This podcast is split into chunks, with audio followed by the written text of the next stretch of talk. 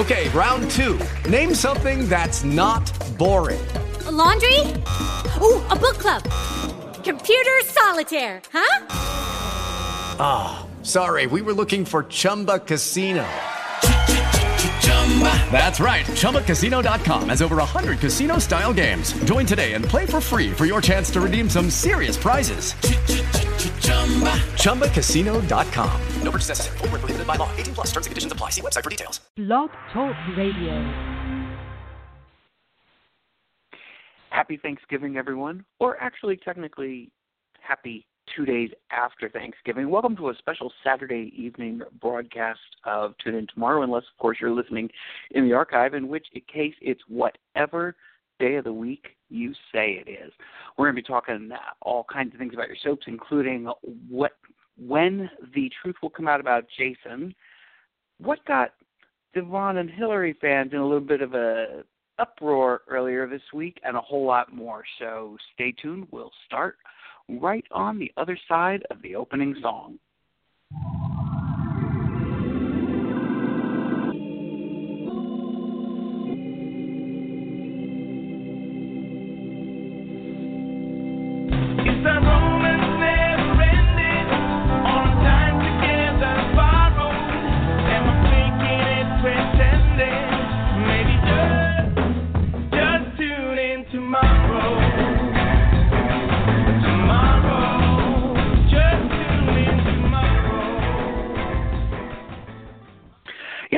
Sometimes you're just sitting around and you think, wow, you know what I really want to do right now? I want to eat like an entire pizza, maybe two dozen wings, and wash it all down with some french fries and, of course, diet soda.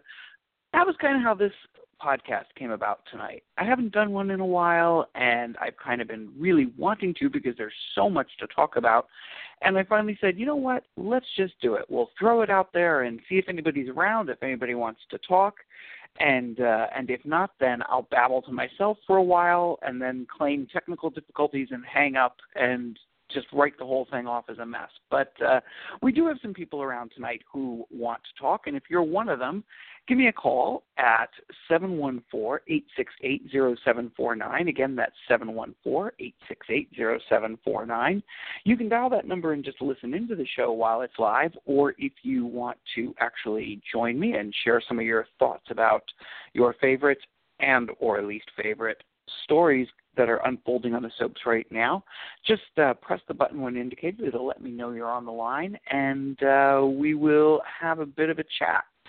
So, in just a minute, we're going to bring on one of my very favorite people in the whole wide world, and I don't think I have to say much more than that for you to know who it is. Uh, but first, I just want to get to a quick rundown of some of the highs and lows of the last couple of weeks since last we spoke in this forum. Uh, I should say, for those of you who don't know, I'm Richard. I'm the executive editor and tweetmaster general at Soaps in Depth. But because you're here, I kind of assume you already know that because you probably found out about this on Twitter.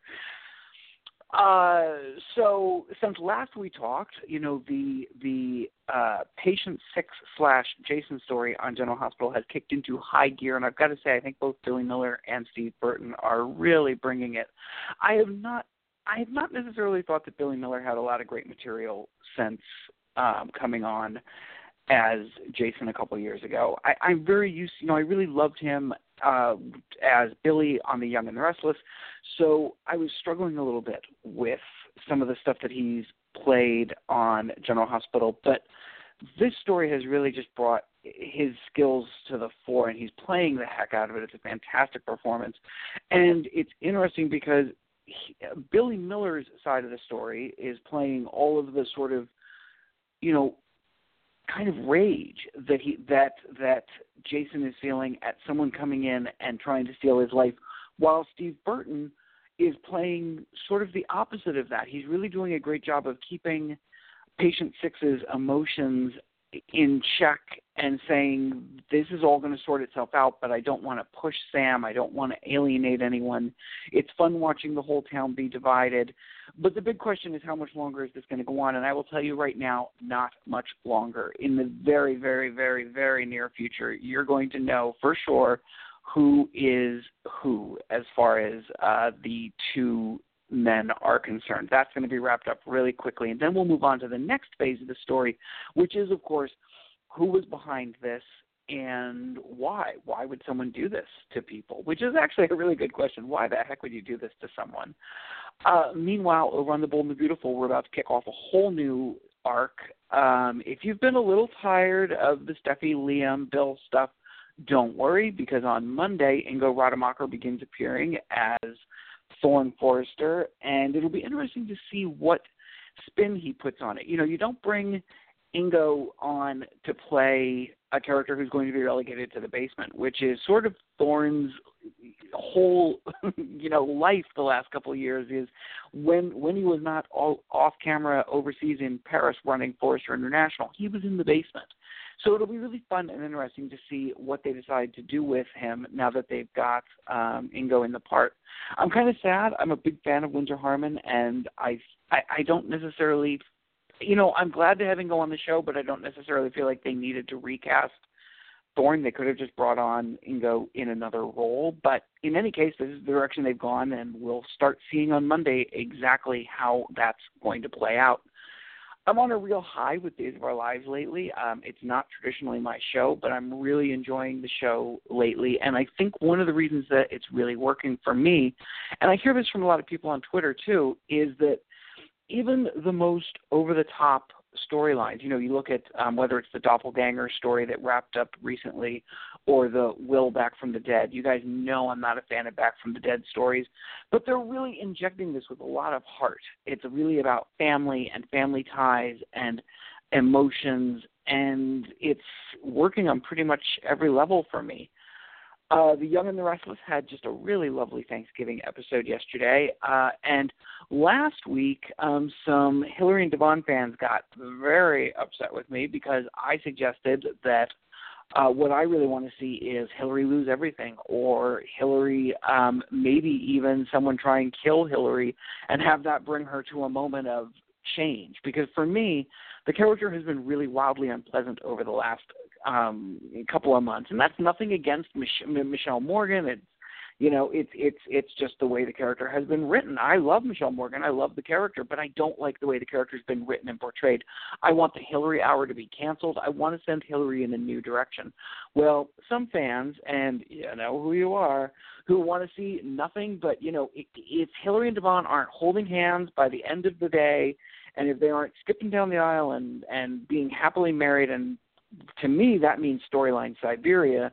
Well, then they're not happy, and so you know, and you know that's great. You don't have to agree with me. I don't. I don't expect people to agree with me all the time. They should, but I don't expect them to.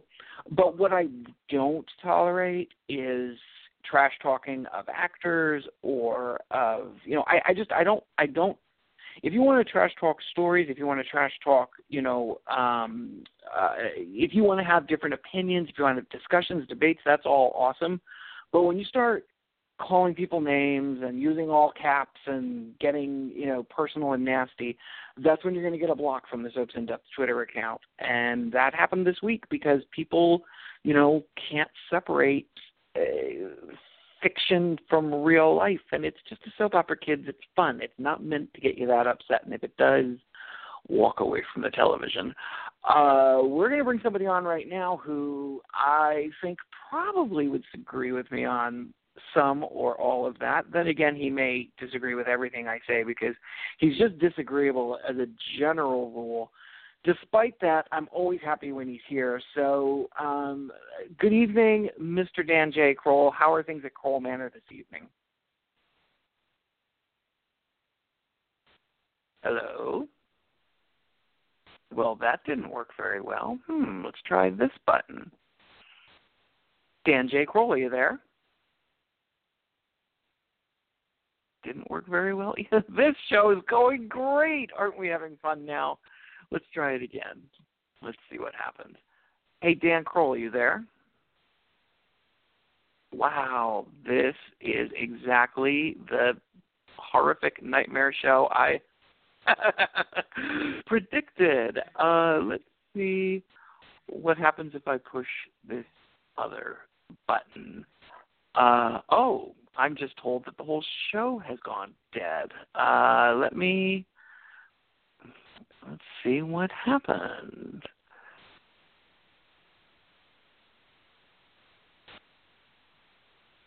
Dan, are you there? Dan, are you there? Uh, boy, I don't know what's happening. Dan, are you there? Caller, can you hear me? Hello? Hi, who's this? It's Al from Canada. Hey, Al from Canada, will you hold on one second? I'm having a little bit of phone Sure. difficulty here, and I'm I was using you as a test to see where why I Sure. can't get to Dan. Hold on one second. Y- yeah, no problem. Dan, are you there? Boy, for some reason, this is not working.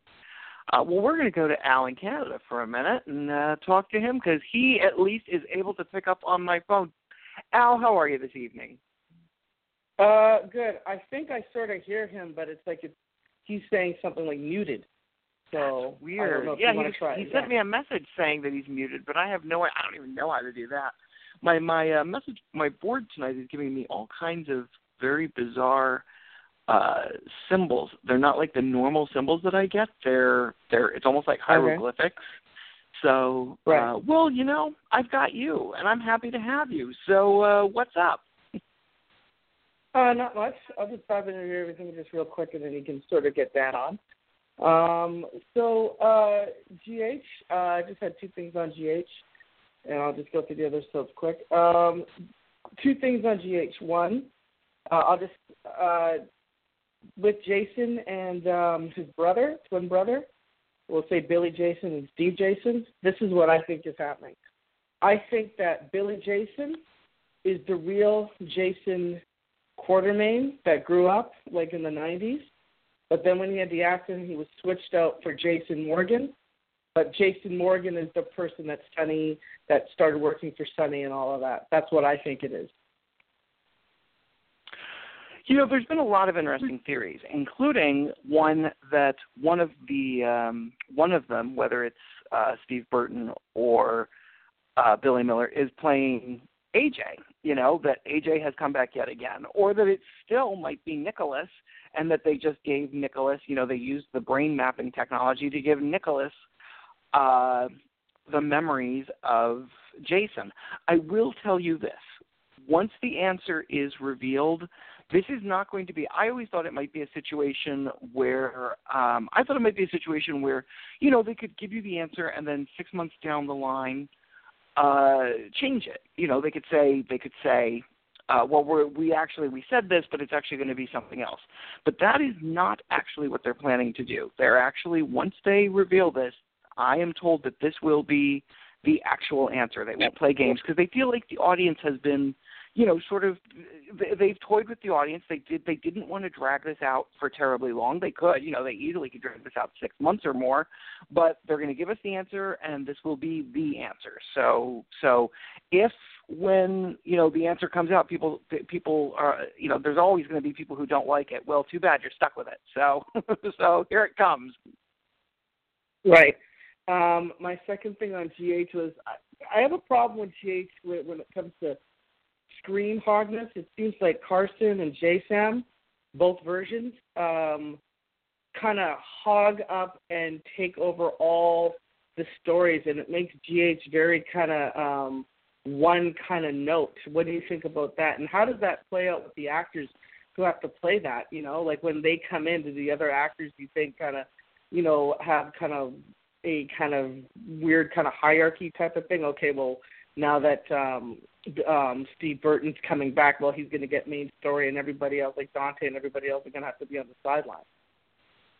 Yeah, I mean, I don't know. That's that's always a weird question. I'm not a weird question, a weird situation. Um, it happens on prime time. It happens on daytime. You know, whenever you bring in somebody uh, big, there is that question of are they going to suddenly like you know be the actor who ate canvas? I could see if somebody said this story in particular has you know taken over the canvas to a certain degree, and it has. But it's an umbrella story, and it's a story that impacts a lot of people. I don't feel as if you know, like Steve Burton himself or or Steve Burton's character. I don't feel as if that character has taken over the canvas at all. I feel as if they've done a really good job of sort of playing this. I mean, we're seeing more of Monica now than we've seen in ages, and I love that. Um, and they've really, to me, done a really great job of of telling this as a big picture story. And we're still seeing the other stories that aren't necessarily part of it also playing out on the canvas. And to me, that's you know that's just as important is that it not become you know you know one of my big complaints with Bold and the Beautiful is when it goes into one of those phases where it is nothing but one story and they don't cut away to anything else. So for me, I think they're doing a pretty good job uh, of balancing the canvas. Do you feel the same way? Uh, um, so so because I watch GH on and off. So so from what I've seen lately, it feels like um, when they got Ron Carlivati in, um, he uh, um, who's the head runner right now? Ron is it? No, Ron is at Days, right? Right, Ron is at Days. The head writers, uh, GH has co-head writers right now. Um, it's Chris Van Etten and Shelly Altman. And Chris just recently, he's been with the show for a while, but he just moved up to the co-head writer spot. We just started seeing his stuff start airing about two months ago. Okay. Um, when Ron was there, he made it more balanced. Um, uh, and now that he's left, it feels like it's gone back to a Carson J. Sam kind of vibe. I can see that. I mean, I can see how people would say that. Um, it's a little bit hard for me to judge. I think just because hard for you to judge. I, yes, Mr. Kroll, it's hard for me to judge someone who's not you. Oh, look who finally decided to pipe in. Dan Kroll um, of Soap Central has apparently figured out how to work his phone. How nice for him. Um, but I'm talking to Al right now. If you want to sit there and snark from the sidelines. All right, I'll uh, sit here talk. All right. I do. I, I you know, I, I do understand that, but I feel like part of the reason that it's so heavily like you know focused on Carly, Jason, and and that sort of segment is that this is a huge this huge story has a huge impact on them. You know, they are a big part of this story. Okay.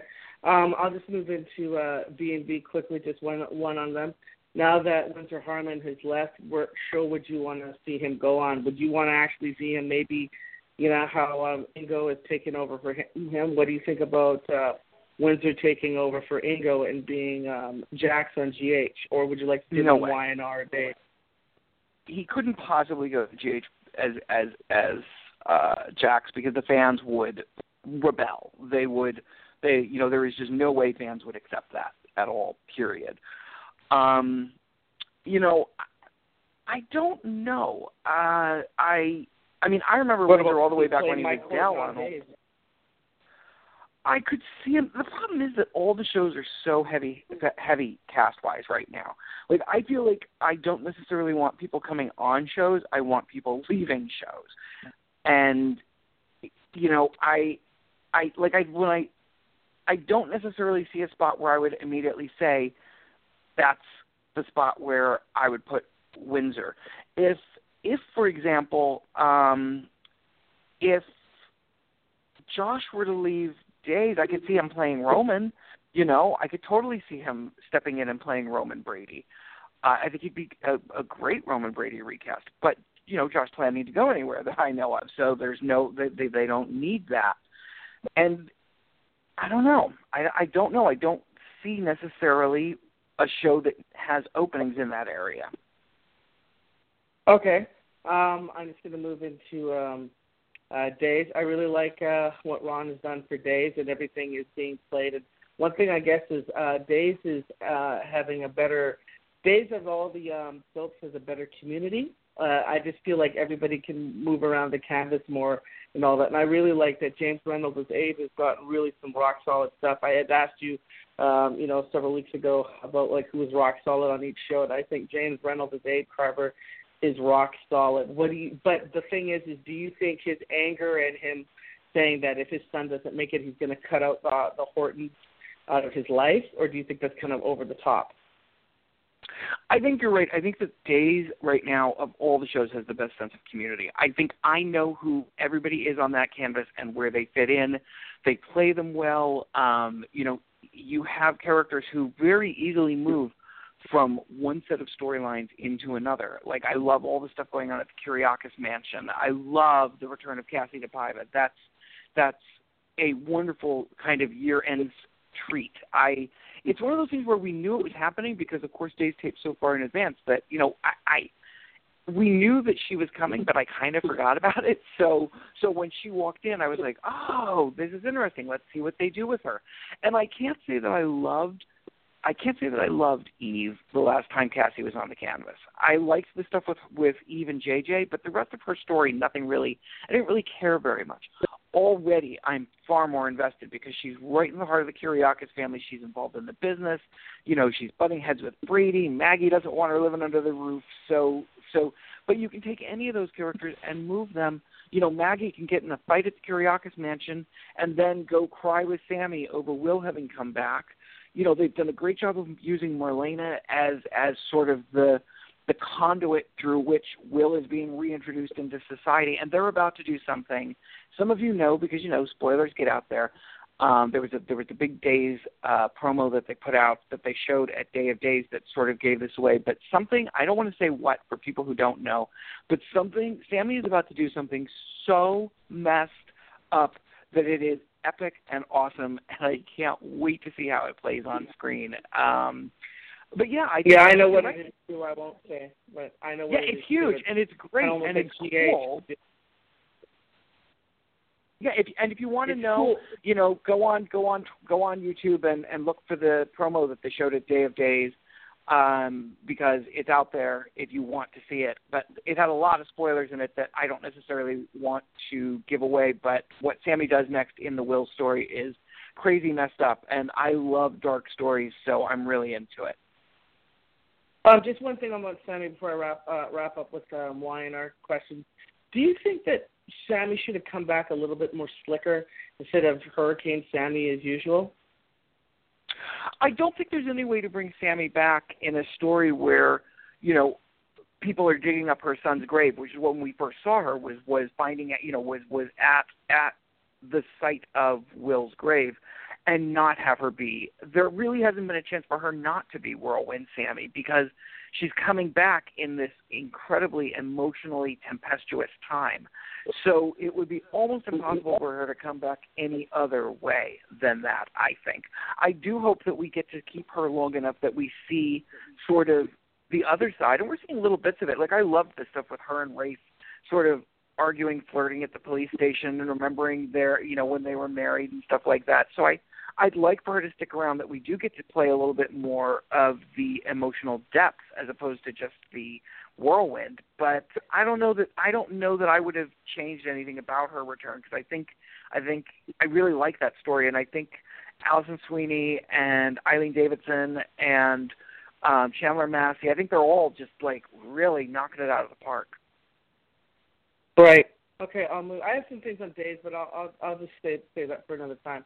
Um, and just uh, Y&R now. Um, do you think now that um, Mal Young? What do you think about Mal Young's "Every Day is a Different Day" in Genoa City? Well, I don't think that I've noticed that necessarily. I I I mean like I don't think Thanksgiving was only one day. I think it unfolded over a couple of days. Uh I don't have any problem with that if you do it well. Other soaps have tried that in the past and it's really hard to do because you you you know the nature of a soap is that you build to a cliffhanger that supposedly is going to pick up the next day and it's really hard to do that if you're going to jump to a new day. I do think that I don't mind picking up the pace. I don't mind less recapping. I like the transitional scenes that they've been doing. I think it's a little bit early to overall judge what Mal has brought to the table because I feel like he was left with a lot of really bad stories that he's now trying to wrap up. And um, you know, like the sex trafficking story. He took a bad story, killed off Zach, and I like where they've spun it with you know, rarely do we see fallout from things like this. I like the idea of seeing the fallout of how the fact that Abby was working for Newman Enterprises impacts Victor's business and, you know, a federal probe is launched and all that. That's interesting to me because it takes a bad story and gives it something that I care about.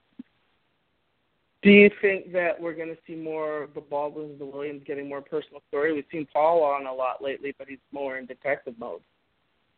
I kind of hope so. Uh, I mean, I think Michael and Lauren are one of those couples that everybody in the audience loves.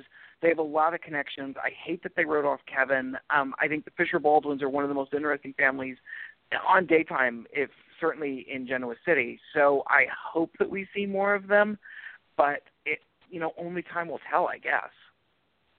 Right. Uh, so I just have one, uh, two last versus questions. So just only two. Uh, one, who do you think had the had the uh, better Greek tragedy uh, between the two shows? GH's uh, Sonny um, killing Michael's uh, real life father AJ, or Paul having to kill his son uh, Ricky from killing Michael Baldwin's sister Eden? Well, I didn't really care about Ricky all that much. I loved the fallout of it impacting Paul, but you know that story sort of had it was sort of a blip. It didn't really have all that big an impact because nobody really cared about Ricky, and he was threatening, you know, a character that nobody cared about. And then Paul killed him, and we cared about Paul, so we were invested in that. But overall, I didn't think it was a particularly great story. So I would have to go with Sonny on that one. Okay. If Nikki finally left Victor for good, and you had to set him up with uh, three other um, uh, soap um, female soap characters from different shows, who would you set him up with?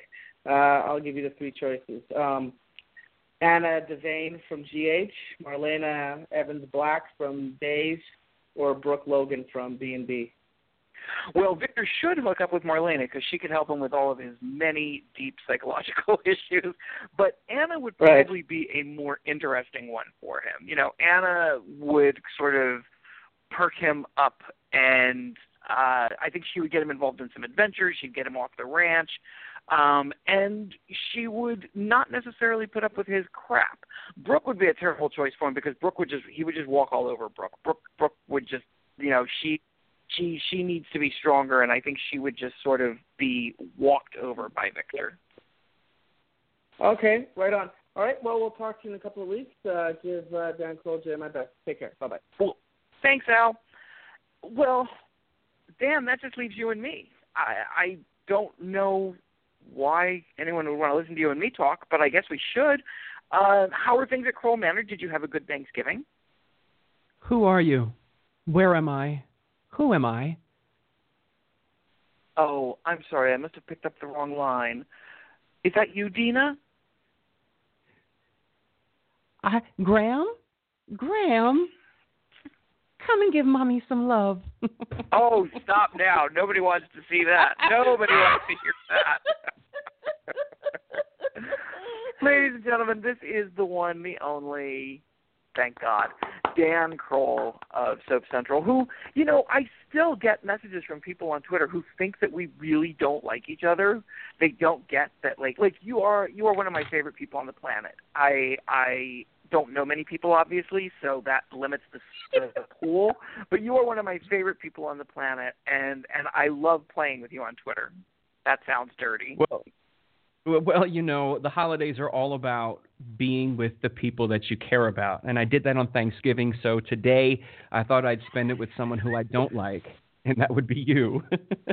oh, you always say the nicest stuff. I know, I know. so, so you know, let's let's let's talk about soaps for a little bit here. Okay. Um, so, tell me what you think of the main plots going on on the four shows. So we'll talk. J- J- the two Jasons obviously is a big story for GH. Uh, Bill you know, Liam, I have to say, it, it, I'm gonna. We'll start. You know what? Let's go alphabetically, and we'll do it sort of quick, and then go back in depth. The thing with the Bold and the Beautiful that I find uh, let's call it courageous, let's call it brave, is that for almost all of November sweeps, The Bold and the Beautiful has focused on pretty much one story. And you know, you can argue that it's 30 minutes, and you know they have the the ability to do that. But it's really, really brave that they would choose this one sort of the Steffy, uh, Liam, and Bill story because if that's the only thing on day after day, and if fans don't like those characters or the way the storyline is going, it has the potential for disaster. So it'll be interesting to see how their ratings are as sweeps sort of unfold. I know the first week of sweeps they were uh, to like the highest numbers since the spring, so that's interesting. Um, I guess we'll zip to the to Days of Our Lives. It's been a long time since I've really, really, really enjoyed Days of Our Lives. Where I, I saw in your your tease for the show where you said it, it's funny. Days of Our Lives is kind of doing every single thing that we say soaps should not do in 2017 mm-hmm. slash almost 2018.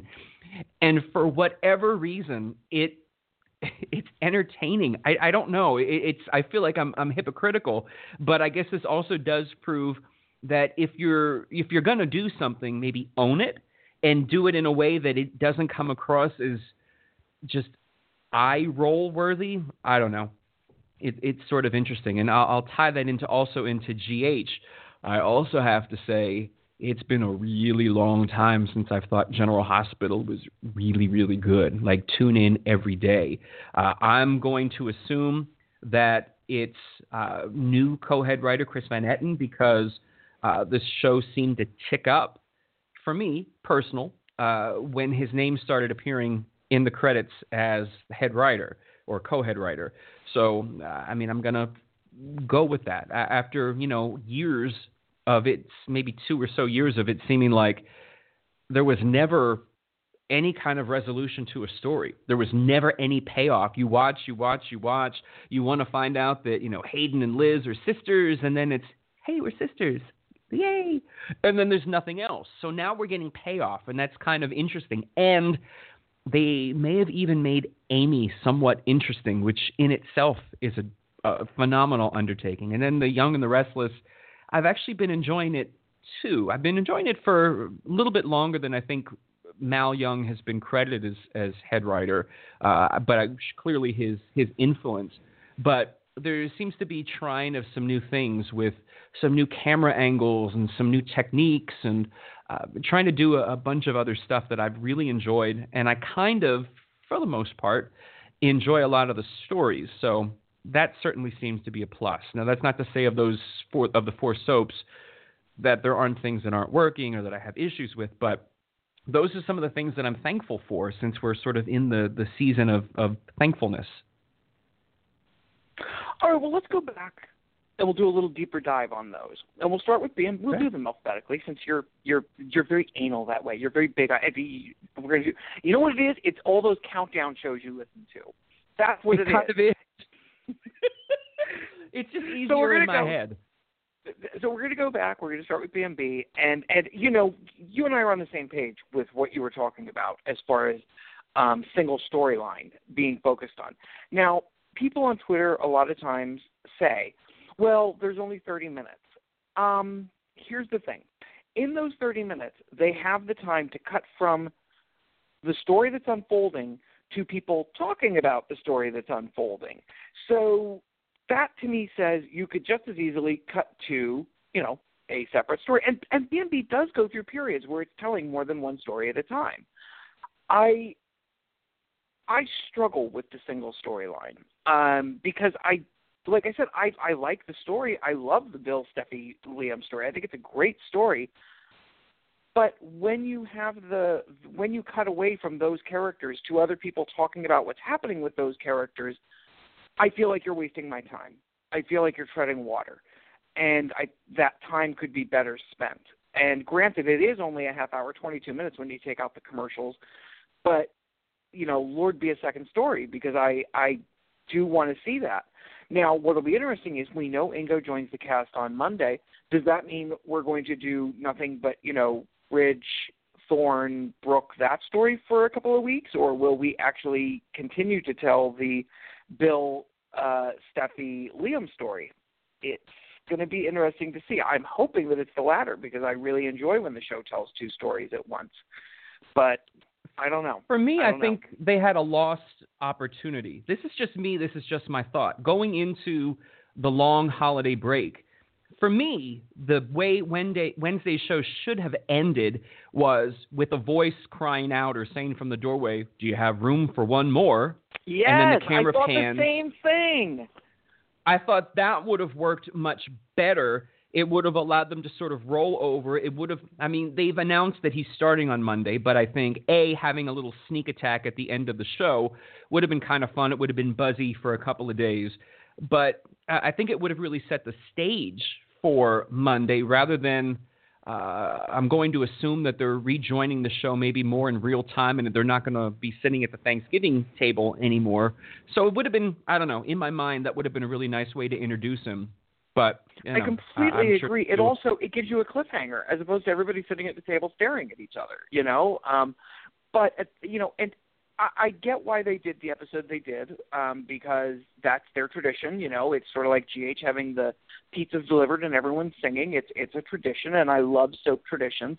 But I feel like that soap tradition could have been amped up a notch if, exactly as you said, at the end of the episode, you know, someone walked in and, or you know, have him walk in carrying dessert. Uh, you know, I brought a pie, whatever. But you turn around and there's Ingo. It, it gets people buzzing it gets anyone who who watches the show but didn't necessarily know that he was joining the show they might tell their friends oh my god he starts on monday. I know you love him. You need to see this. So yeah i i agree. That or was even the other was a missed opportunity opportunity. is for folks who aren't on i mean i'm assuming that if they're not reading a magazine they may also not be visiting any of the websites including soap central. So it may be something where there are people who are fully hold off from the gossip of the soap world. It also would have been good for them to be on Wednesday for them calling up their friends and going, you know, who the hell was that guy at the end of the show that says room for one more? For the people who had no idea what was going on, Mhm. that might also give them an opportunity to want to wait until Monday as well. We sort of sometimes we sort of think of the fact that you know we know what's going on because of, of you know the the pitfalls of of business, so we kind of know what's going on. And then of course the folks who are listening are more than likely going to be people who seek out information in Soaps in Depth in the magazine on your website and on Soap Central. So we, we kind of forget that there are other people who, for whatever reason, I mean, they must be horrible if they don't know who we are. But if they don't know who we are, they may not know all this other stuff that's going on. And I think that would have been a really nice way to hook them. And the other thing about the holiday is I know it's not just me because you went on Twitter uh, proclaiming that today was Friday. I have no idea what day it is anymore. It's so rare that there are days where there isn't at least one soap on, where you know Days of Our Lives decides to screw up the day off and show a new show. So to have uh, Thursday and Friday sort of soap free of new episodes got my work done early. So like today feels like Monday, but I know that it's not. But then it feels like Sunday. So tomorrow I don't know what's going to happen. But that's just my other little random Todd uh, tidbit in there for you. do you notice people and i see this i assume people on twitter i assume anyone who's on twitter and is following you know whether it's soap central or soaps in depth if they're following us i assume they're pretty up to date and they know you know they know pretty much all the stuff we're talking about and yet i am shocked by how often i'll be live tweeting a show or i'll be talking about something and and it's something that I assume everybody knows because it's been out there for weeks, and I'll get people responding to me as if I just unleashed the biggest spoiler ever. Do you see that? Do you get people who you assume are connected, and it turns out that you know they didn't know that Ingo was joining the show? I mean, I get that from sometimes from the show PR, where I'll say something and they're like, "Oh my God, you're the worst person in the whole world." You know, we're something that they've shown.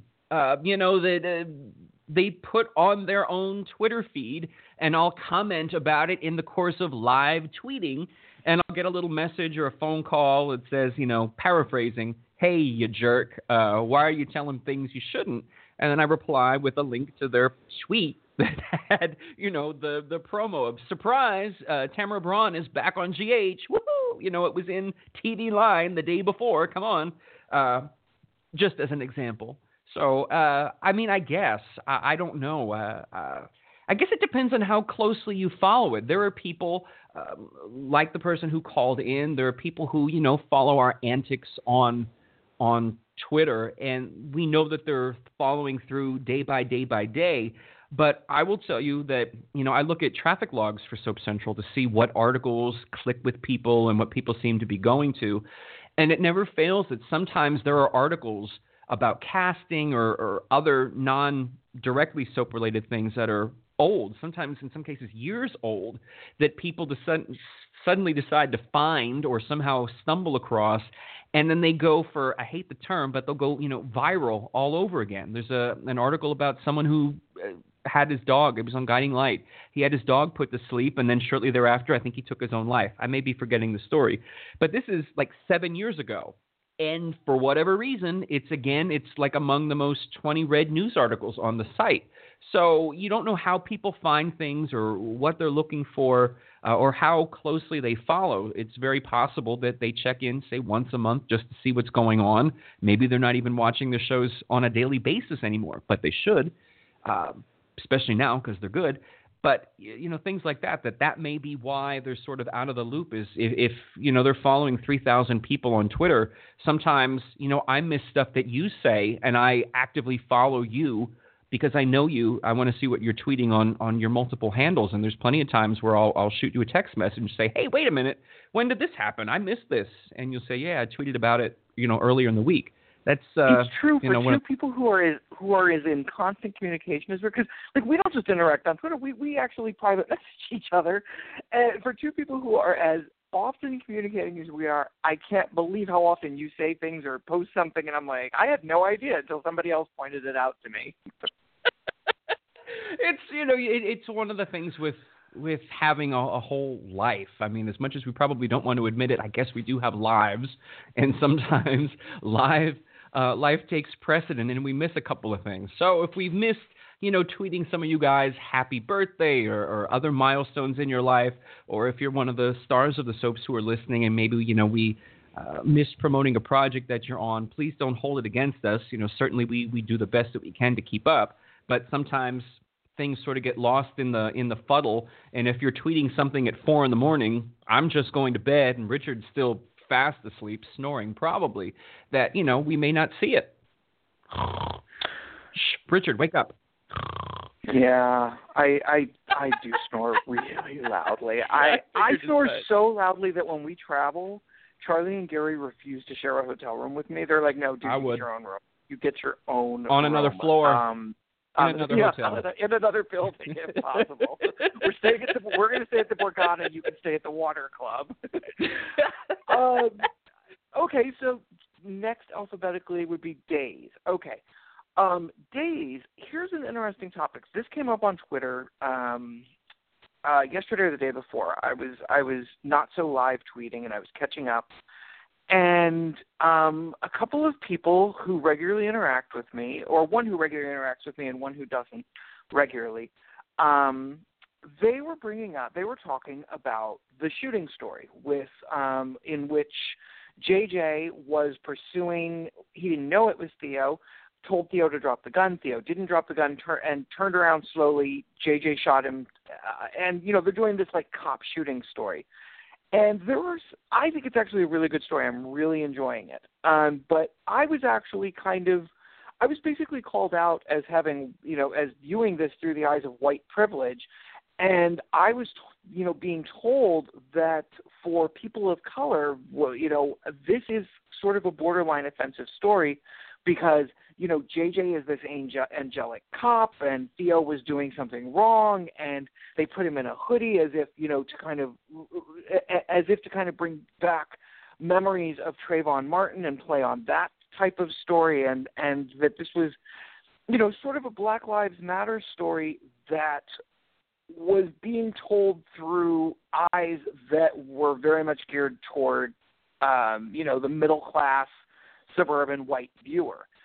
And there's a really interesting discussion. And and I realized, you know, it is hard for me to to look at it I mean, I can't look at it as anything but what I am, which is a white male.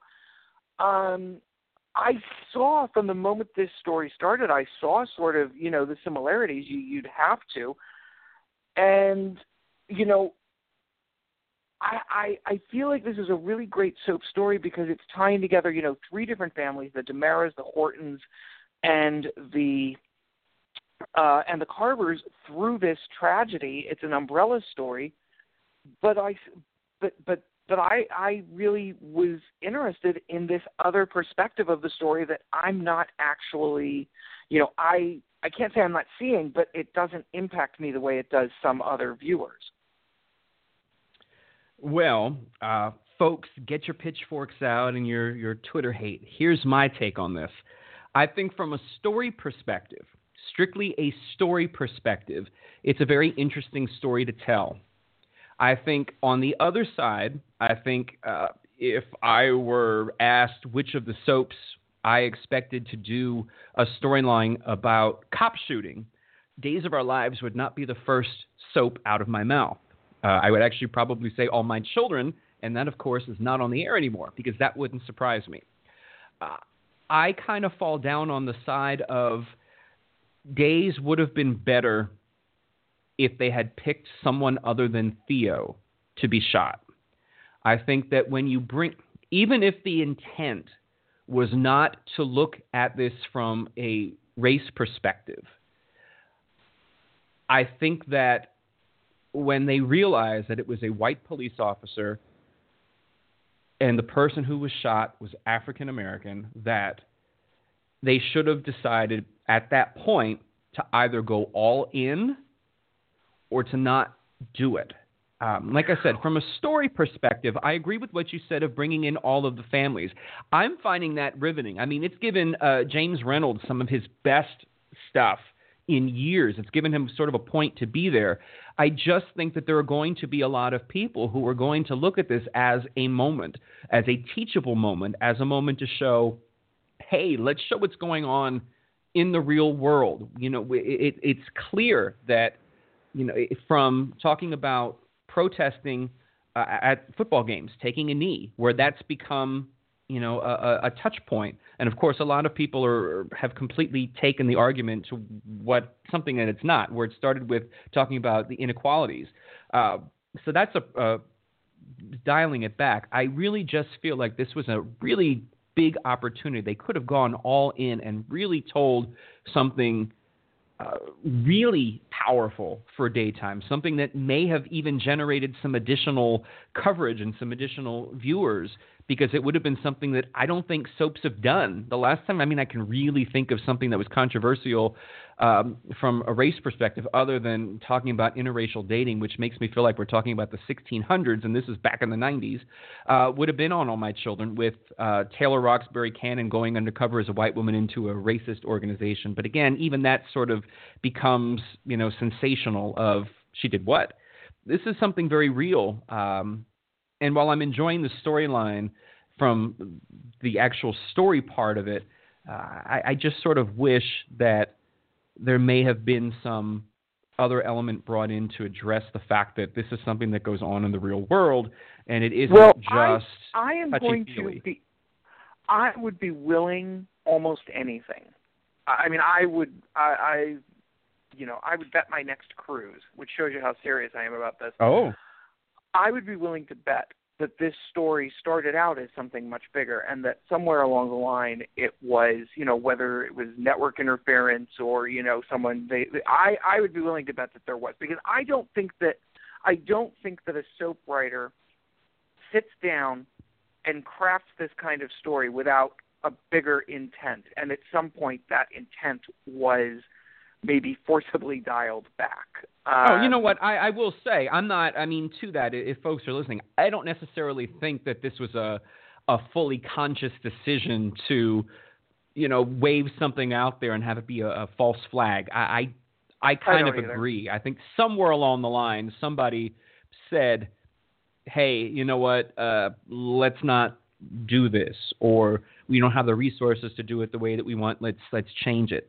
Um, I'm just saying that when you when you look at the total picture, it's really hard to it, it's really hard to sort of compare and go, hey, wait a minute, okay, we don't have all of this, you know, the niceness. It isn't about I forget how you described JJ in your in your bit, you know, warm and cuddly and loving and uh, and of course Theo. I mean, nobody from that, it's sort of the same thing. No one would, I don't think, has anything bad to say about Theo. But of course, on the other side, um, I've seen people on on Twitter go to the other extreme of saying, "Well, he was committing a crime; he should have been shot."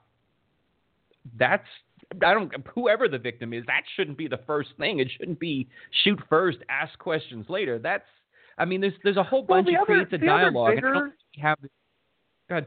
The, the other bigger, more basic question is this being a soap opera. A, is it necessarily the right form to try and tell that the the you know a bigger um, sort of bolder story? I mean, I think it can be done. I'm just asking, you know, maybe maybe in this day and age, I don't know that modern soaps have the capability of doing that. I think there was a time Well, when they probably could have. I think an Agnes Nixon could have done that, and I, I, I and I don't know that today's soaps would be allowed to do that. And the other question is Let's look is, at some of the others that they did, though. I mean, I mean, they're not nearly as uh, as as heavy as police shootings, but right? the the Young and the Restless, for example, right now will be doing a storyline on Alzheimer's.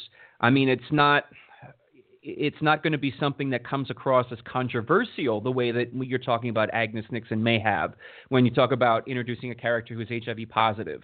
Um, or having someone come out, you know, the daughter of Erica Kane. It, it's not necessarily, you know, having Dina have Alzheimer's isn't controversial. No one's gonna, I, I don't think, no one's gonna run for the hills, you know, being outraged.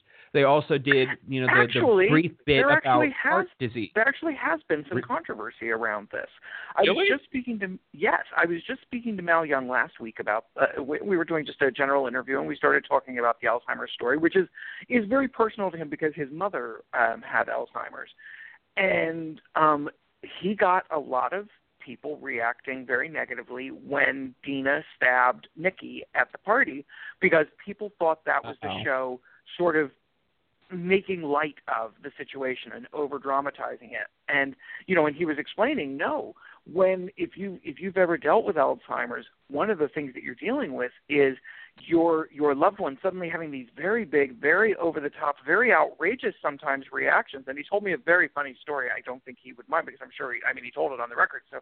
But wh- his mother at one point was living in a home and she actually rallied i guess the other women in the home to like run away you know and he's like this is something our my little mother would never never do but but this disease does terrible things to you and so we never intended he never intended for it to come off as they were you know using dina to make fun of people with alzheimer's but some people took it that way Oh, I never got that. I mean, uh, to me, i never did either I mean, I, I sort of uh, the thing that made it funny.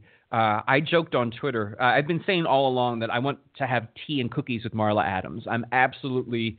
Uh, I, I've been so riveted by her work since she came back, so it's kind of fun. But then on Twitter, I made a joke that I may, uh, you know, rescind the invitation because I don't want to have to check her purse for stolen silverware when she leaves. Uh, but to that is, uh, I won't say who it is. Uh, I mean, I guess no, it doesn't matter. My mother's husband's mother, who is no relation to me, uh, is also. I don't know that it's been formally diagnosed, but from me, from someone who was almost a doctor, uh, she's definitely, if not in, uh, in the very early stages of Alzheimer's, and she will become very nasty and physical. Um, she was actually removed from uh, a care home because she was getting violent with other old people. And you don't think that a 90 year old or so is going to be, you know, throwing walkers at people. It sounds like a Jerry Springer episode. And, you know, it may even sound sort of, of comical when you hear, what do you mean there were, you know, 90 year old people fighting and rolling around on the ground? It, it sounds on the surface kind of funny. But then you think about it and it's it isn't when you realize that the person is doing it because of the fact that they have an illness. So that mm-hmm. That makes it sad. So I, I that didn't bother me so much. I was actually more if anything was funny or making fun of anything, I just the whole stealing sugar packets and silverware just tickled me. Um, not even in an offensive. I just it's it's funny. Like that's what I would do if I went somewhere and saw some really nice silverware. I'd probably. Oh, I was to say, too. would do. That's what you do do. Oh, I do, I do do, I do do. That's what you do do. Um, well, let's let's move on to the Young and the Restless for a minute here and talk a little bit about. Oh, hold on a minute. We're um, going out of alphabetical order. I have to adjust my head. Okay, go ahead. I'm ready. Yes, yes. Let's talk a little bit about Y&R and sort of the, you know, we're in the transition phase right now. We are starting to see, you know, um, stories that maybe weren't working being phased out, newer stories being brought in. We're seeing couples being realigned. We're seeing people go to uh you know they're getting new jobs and and that's you know that's sort of how it happens is suddenly things look a little bit differently. Um and and one of the couples that, that that's happening with or one of the pairings i should say because they're not really currently a couple is devon and hilary. And it's funny because even in the last episode you know when hilary walked in and sat down next to phyllis and the first thing out of phyllis's mouth was basically oh Devon and Mariah broke up. What does that mean for you two? And to me, you know, there have been just little messages sent for the last few weeks that that yes, there is a knowledge that Hilary and Devon are sort of a couple who are potentially on the path toward a reunion. But I'm a believer that you shouldn't just rush to throw them together. That you should take your time because there are reasons they broke up, and that needs to be a process to get them back together. Would you agree? Oh, here they come for me. Um, here's the thing that I find interesting. I'll get you, my Crowley. Yes. So here's the thing. It's funny that they, for some people, uh, Devon and Hilary have like super couple status, at least, you know, with asterisks or hashtags or whatever. And I don't know that they've ever really had enough to even be there. I don't know they have chemistry. Uh, that that's I mean that's a given. But it's just funny FYI, that, people, this is Dan talking, not Richard. That is Dan oh. saying this. When you please address all criticism, critique, and angry mail to Dan At Kroll. Dan J. Kroll on the Twitter machine. Go and find me. I'm also the same on Instagram. You can go and, and pitchforks everywhere. but it's funny, like they have this undeniable chemistry but for some reason they just haven't been together. And you know there have been conspiracy theories and people who said well because the fans love them they're trying to upset the fans so they're not going to make it happen. I sort of fall into the the bit of school where richard went to of you know in a perfect world people get together and they stay together for the rest of their lives. And the couple that you look up to and that you want to you know be like. You want to be just like you know bob and sally and ha- live for 100 years and be married for, do the math, 80 or so, and that's great. However, in a fictional world, for me, I kind of like the idea of couples having troubles that they need to figure out. Now, the part about the soaps, you know, like when you're, uh, you know, banging your son's wife or you know you're making out with somebody under the rubble of a building you know that's soapy goodness and whatever. I mean i don't necessarily think that every triumph or, or every uh, tribulation that people have has to lead on to a couple splitting up and and screwing somebody else. I don't think that's the case but there's something for me that i like the idea. If two people are meant to be together that whatever it is, they find their way back to the to each other because that was meant to be that they were meant to be together. And I think for this, while it seems sort of inevitable that Devon and Hilary will get back together, I'm only speaking from what I think, not from anything that I know or from spoilers or anything like that. It seems like they're going to get back together. I just I don't want them to be back together just to be back together so that you know some fans will say, "Yay, we were right, we won." There was a Devon and Mariah breakup party on Twitter. I mean, okay, I get that. You know, you want your your favorite couple or the couple that you like back together. But I think like if it's too easy, if you just get back together for the sake of getting back together, that doesn't really show me that you meant to get back together, that you tried, that there's something there. I want to see people struggle. I like to see that, you know, true love overcoming everything. Go through the problems, go through the hassles, and find your way also, back together there was, and there. There was a reason you broke up in the first place. You ha- you know, you that? can't just ignore those reasons that you broke up. You have to earn your reunion. You know, you don't just get to to to to cash in on the reunion. You have to because people want to see it. That's that's plus, you know, I got in a little bit of trouble with Kristina and Parker fans over on General Hospital because I said, you know, they desperately wanted to see their couple get together and they wanted them to be happy. And what happened? They got together, they're happy, and they're living in Oregon. And you know, and I said, hey, for me. I'm you sorry. For. While they're coming after me, I just it's funny. Well, I got a lot of messages from people who said that I was uh, homophobic for not wanting Kristina and Parker to get together.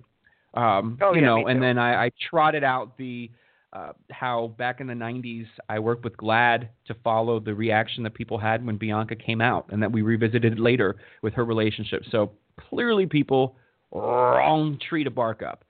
I just I, I I think there were too many things going on. I just can't root for them. I just don't like them as a couple. It, it just seems wrong. I don't know. It, and it's not the age thing. It's there was a person of authority, there was a wife, there was, you know, sleeping to get a better grade. There's all this other stuff that was too complicated that just makes it it makes it unappealing. But that would be the case for anybody. I don't like those uh, sloppy things, like sleeping with your your son or daughter's spouse. That's messy. I'm not going to root for you because you slept with your your kid's lover. That isn't sorry, not going to happen.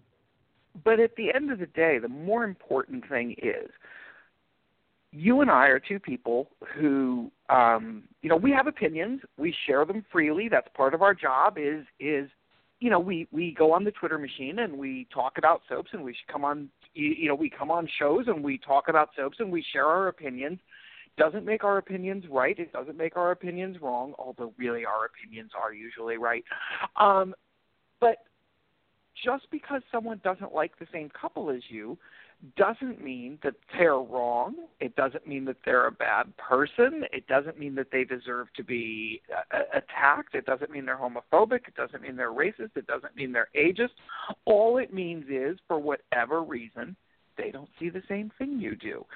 And I I will freely admit that after I don't know how long I don't know how many years I've been doing the Twitter thing. I don't remember when I brought the magazine on Twitter, but I'm getting to the point where I, you know, I limit my interactions with certain segments of the Twitter population simply because I am not there to be, you know, uh, to be dissed because I don't have the same opinion as you if you want to try and change my mind and you want to talk to me and you want to have a discussion or you want to have a debate or you want to talk about why you like that couple, that's awesome.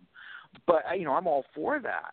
But if you want to just be mean and nasty and negative and trash talk, I'm probably not going to listen to that. That's just that's just that that doesn't that's no no.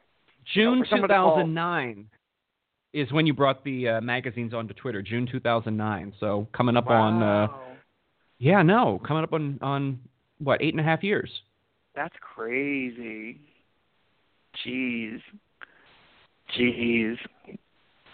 but I think you, but, but I think you feel the same. But I think you feel the same way. Like you know, you you uh, just because you state an opinion about a couple doesn't it doesn't mean that you you know it doesn't mean you hate the actresses. It doesn't mean they're you think that they're you know there's inappropriate age things or eh, that you're racist or homophobic or whatever. It just means you know for whatever reason you don't see the same thing somebody else does.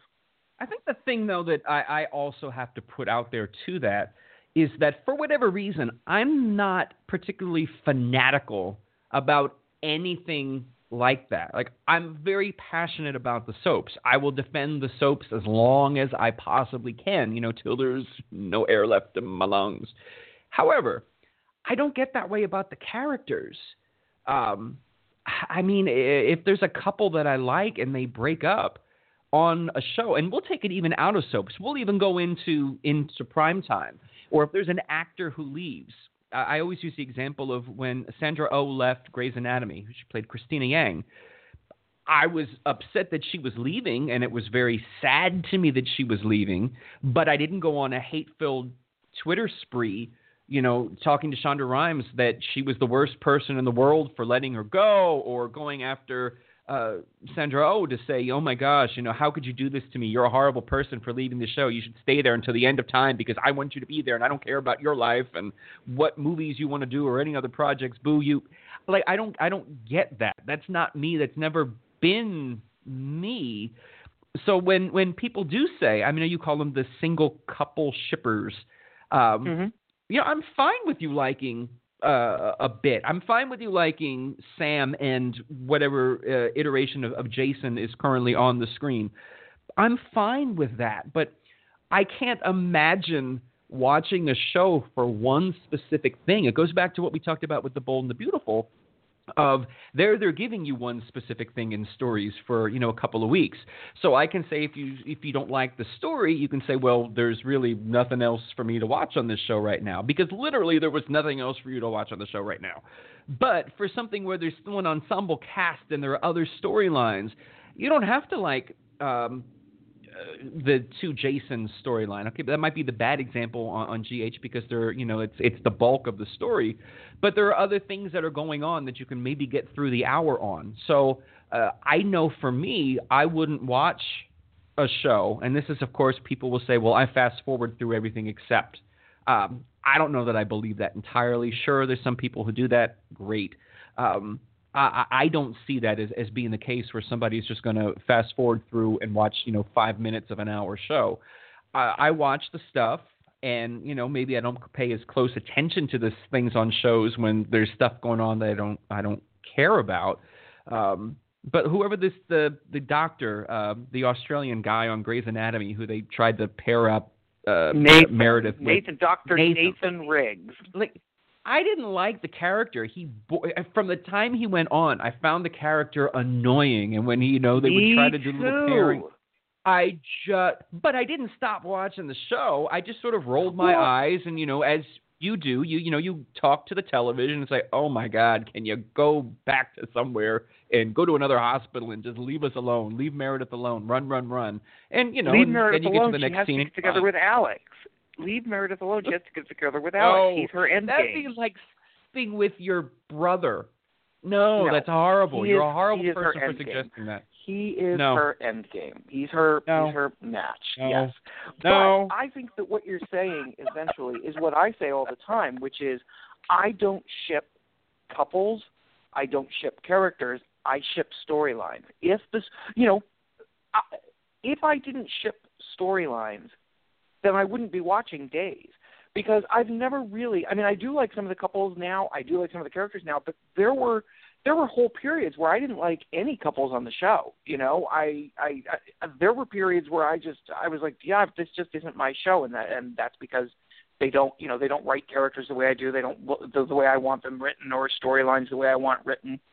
Um, and I probably wouldn't have watched it during those periods were it not for the fact that you know it's my job. I get paid to.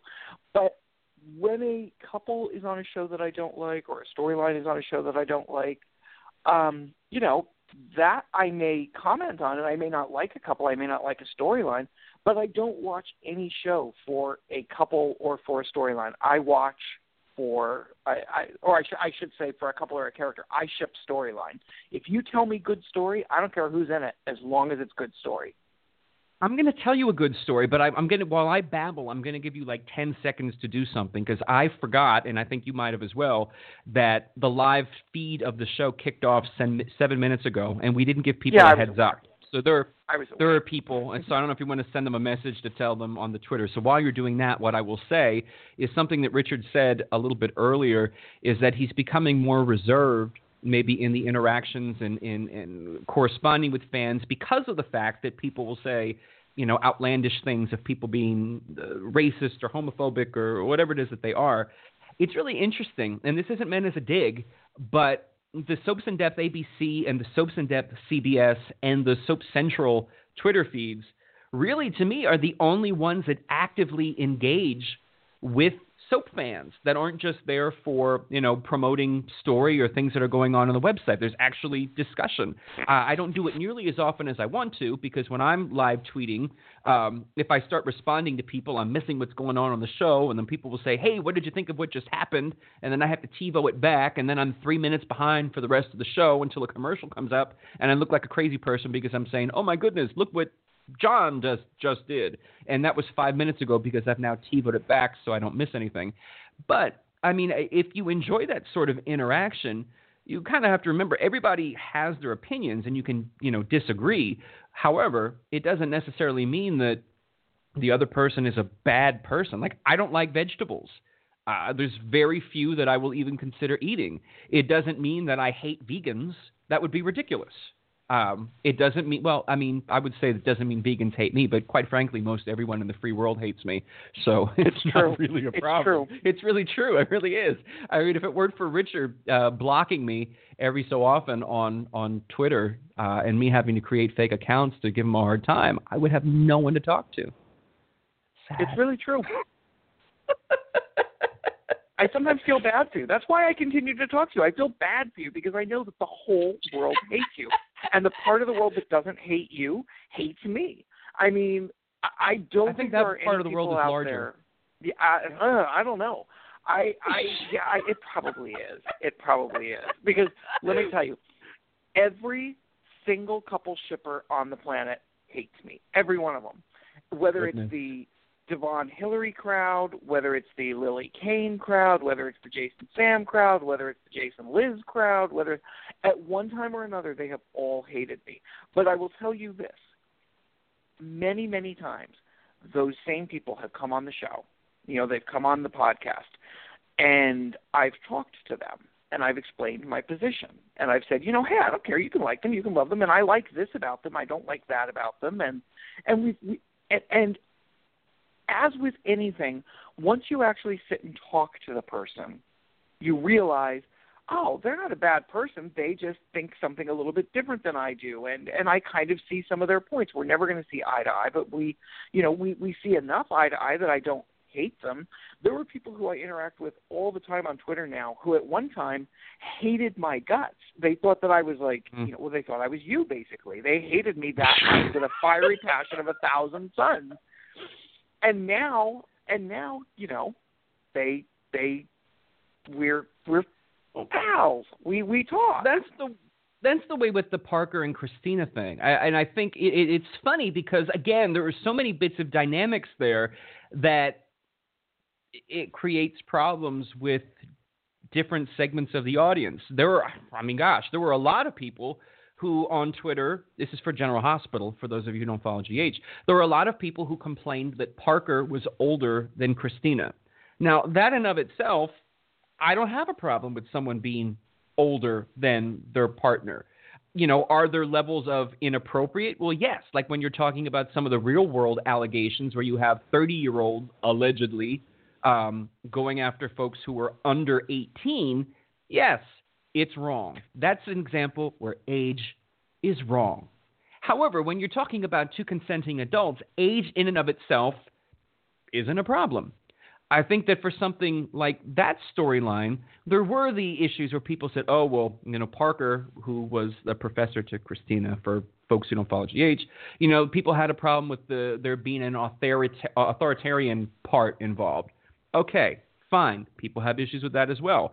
I think for me, the thing that uh, kind of didn't really help was a the way GH tells stories, where sometimes characters disappear for years and you don't know where they are or what they're doing. You know, the real world sort of interfered there, where uh, Ashley Jones had a baby. She had to go away from the show for a while.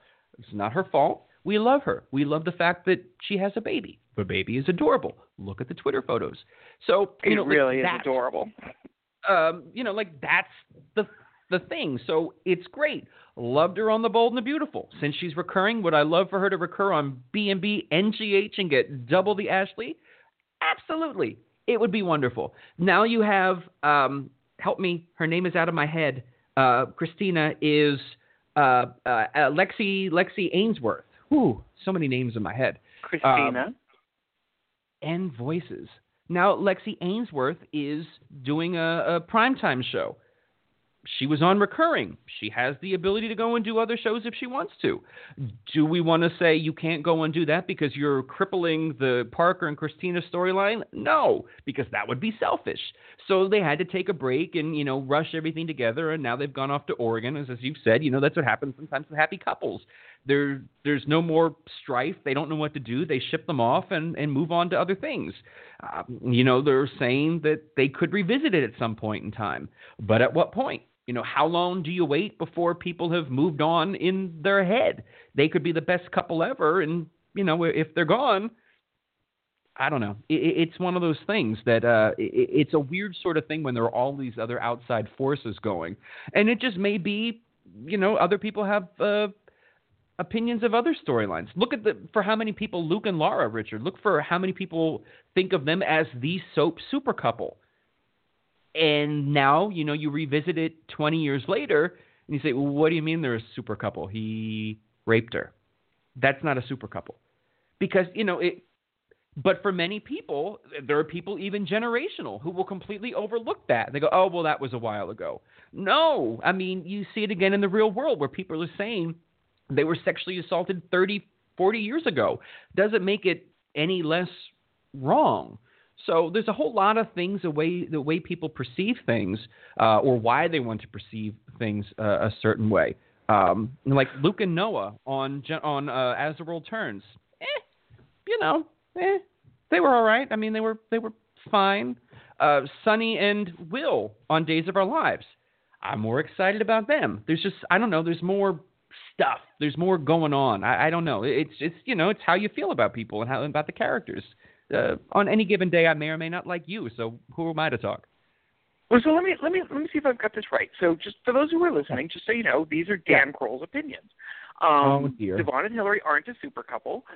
Uh, um, but Ashley, I said uh, that I like them as Kristina and Parker should not be together.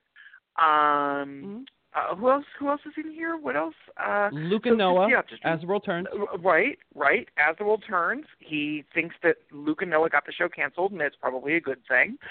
Um, That's exactly what I said. They, they brought it down. Yes, this is going. This is a great example of what happened to me on Twitter last week. Was I brought up that you know I'm exaggerating because I brought up you know the fact uh, that I wanted to see Hilary brought down, and I wanted to see her lose everything because that would give her a great place to like be built up, and then Devon could like you know see that she is a changed woman. All this, and some in the Hilary Devon universe took that as, oh my God, he hates Hilary, he wants her dead, he wants her. No, I want good story for her.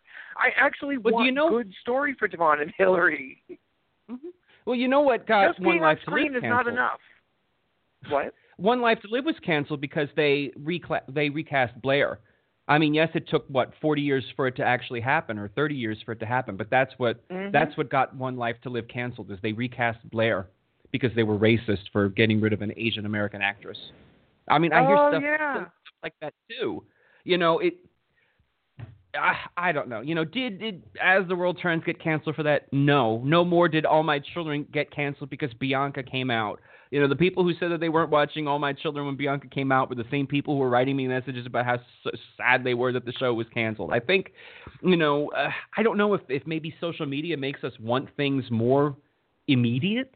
Uh, so if you are someone who would like to see Devon and Hilary together, and they're not together, as you gave in your example, by the end of the show, that you're morally outraged, well, okay, I can see that's you.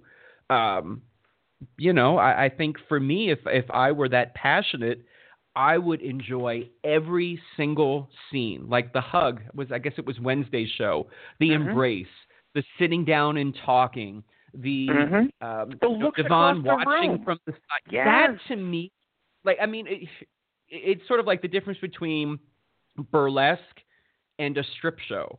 You know, if you want to see, you know, bleeping out words, you can go and and see. But there's something to the seduction of it that makes it completely different. And for me, if Devon and Hilary are to get back together, I want all of that stuff. I don't want to call it courtship or foreplay or whatever. I want to see the stuff that people will go for the people who love them will go, see, see, this is why I was saying they should be a couple. Look, look, look, look at these looks across the room. These are hot. These could melt ice. And I want other people who never maybe saw them as a couple to say, Oh, hey, did you see the look that he gave her on the at the end of Wednesday's scene? That's kind of it.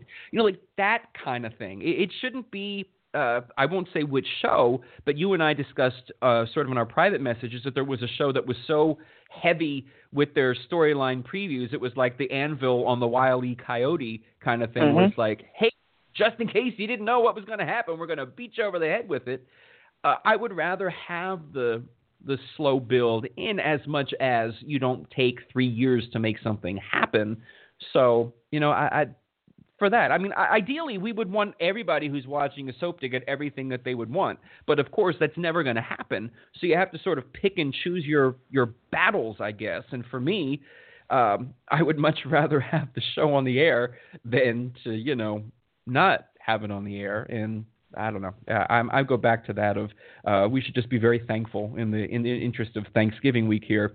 We should be so thankful that there are so many hardworking people that are bringing this show to us five days a week, except on the holidays when it screws up our life and we no longer know what day it is. But uh, for me, that's the biggest thing. I don't really care if my favorite couple, if I have one, is together or not. I'm just happy the show is still on the air. Well, I think that rambling bit of wisdom is a perfect way to end this week's show.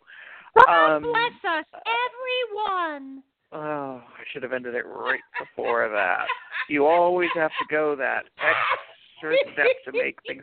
Now he's doing the witch's cackle. Uh, it's oh, just, it's always something. People, it's always something. Dan, why don't you give yourself a shout out and tell people where they can find your wits and witticisms and, oh, most importantly, your puns? Go, Dan. You're amazing. Keep it up. Oh, you. Yeah. Oh, sorry. That's what I say from the other account. from the fake ones. Oops. Right. Uh, if you're looking for me, if you want to follow all of my fun soap discussion, of course, you can follow me on Twitter at Soap Central or SoapCentral.com. If you enjoy what I do with the soaps and want to know what I do when I'm not soaping, I don't know what that means. Uh, I talk about things other than soaps on my regular personal account, and that's at Dan J. Kroll. You can find that on Twitter, on Instagram, on Snapchat, though I don't use it, on Periscope. Uh, you can go to my website. It's danjkroll.com. There's bits and pieces of my mind there. You'll see a lot of feuding with Richard Simms and his multiple accounts because it brings me joy. And quite frankly, in times like this, we need to do what brings us joy. Thank you, Richard. I, I have to Thank say, I just learned. I, I just learned something about. I didn't even know you had a, a web account, danjkroll.com. I had no clue. I can't wait to go and see it. I, do. I, uh, I also have dankroll.com, danielkroll.com. I have. Oh, you're not taking any chances. You're not taking any chances. At all. I even have. Nobody's have, gonna buy uh, that account out from under me. I've even got Dan J. Kroll is an ass dot com or I don't know, or a jerk dot com or whatever I have. I have them all, so don't mess with me.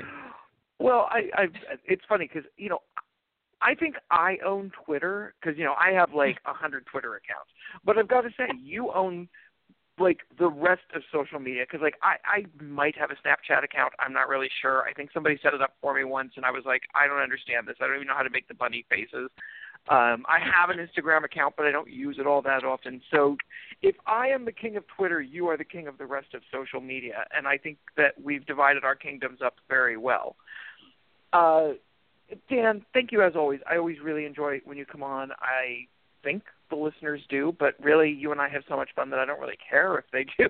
so, uh, so thank you very much um, for coming on. For those of you who don't know, and I don't know how you got this far into the show without knowing, that was Dan J. Kroll. Uh, he is the uh, master and uh, chief cook and bottle washer at Soap Central, and uh, you can find it over at soapcentral.com, or you can follow him at Soap Central. You can follow him at Dan J. Kroll, as he said. I'm Richard Simms, the executive editor and tweet master general at Soaps in Depth, and you can follow us at soapsindepth.com or on Twitter at Soaps in Depth ABC and at Soaps in Depth CBS. My personal account is at How Rude Are You, and I talk about uh, primetime TV over on at all TV, all shade. Uh, so I'm always around somewhere. I want to thank you guys very much for listening. I will be back in a couple weeks with a new show. I'll let you know when. We're on a little bit of an irregular schedule right now. But as always, because it's soaps, and because you don't know exactly when I'm going to do my next show, what do you have to do? Tune in. Tune tomorrow. in tomorrow.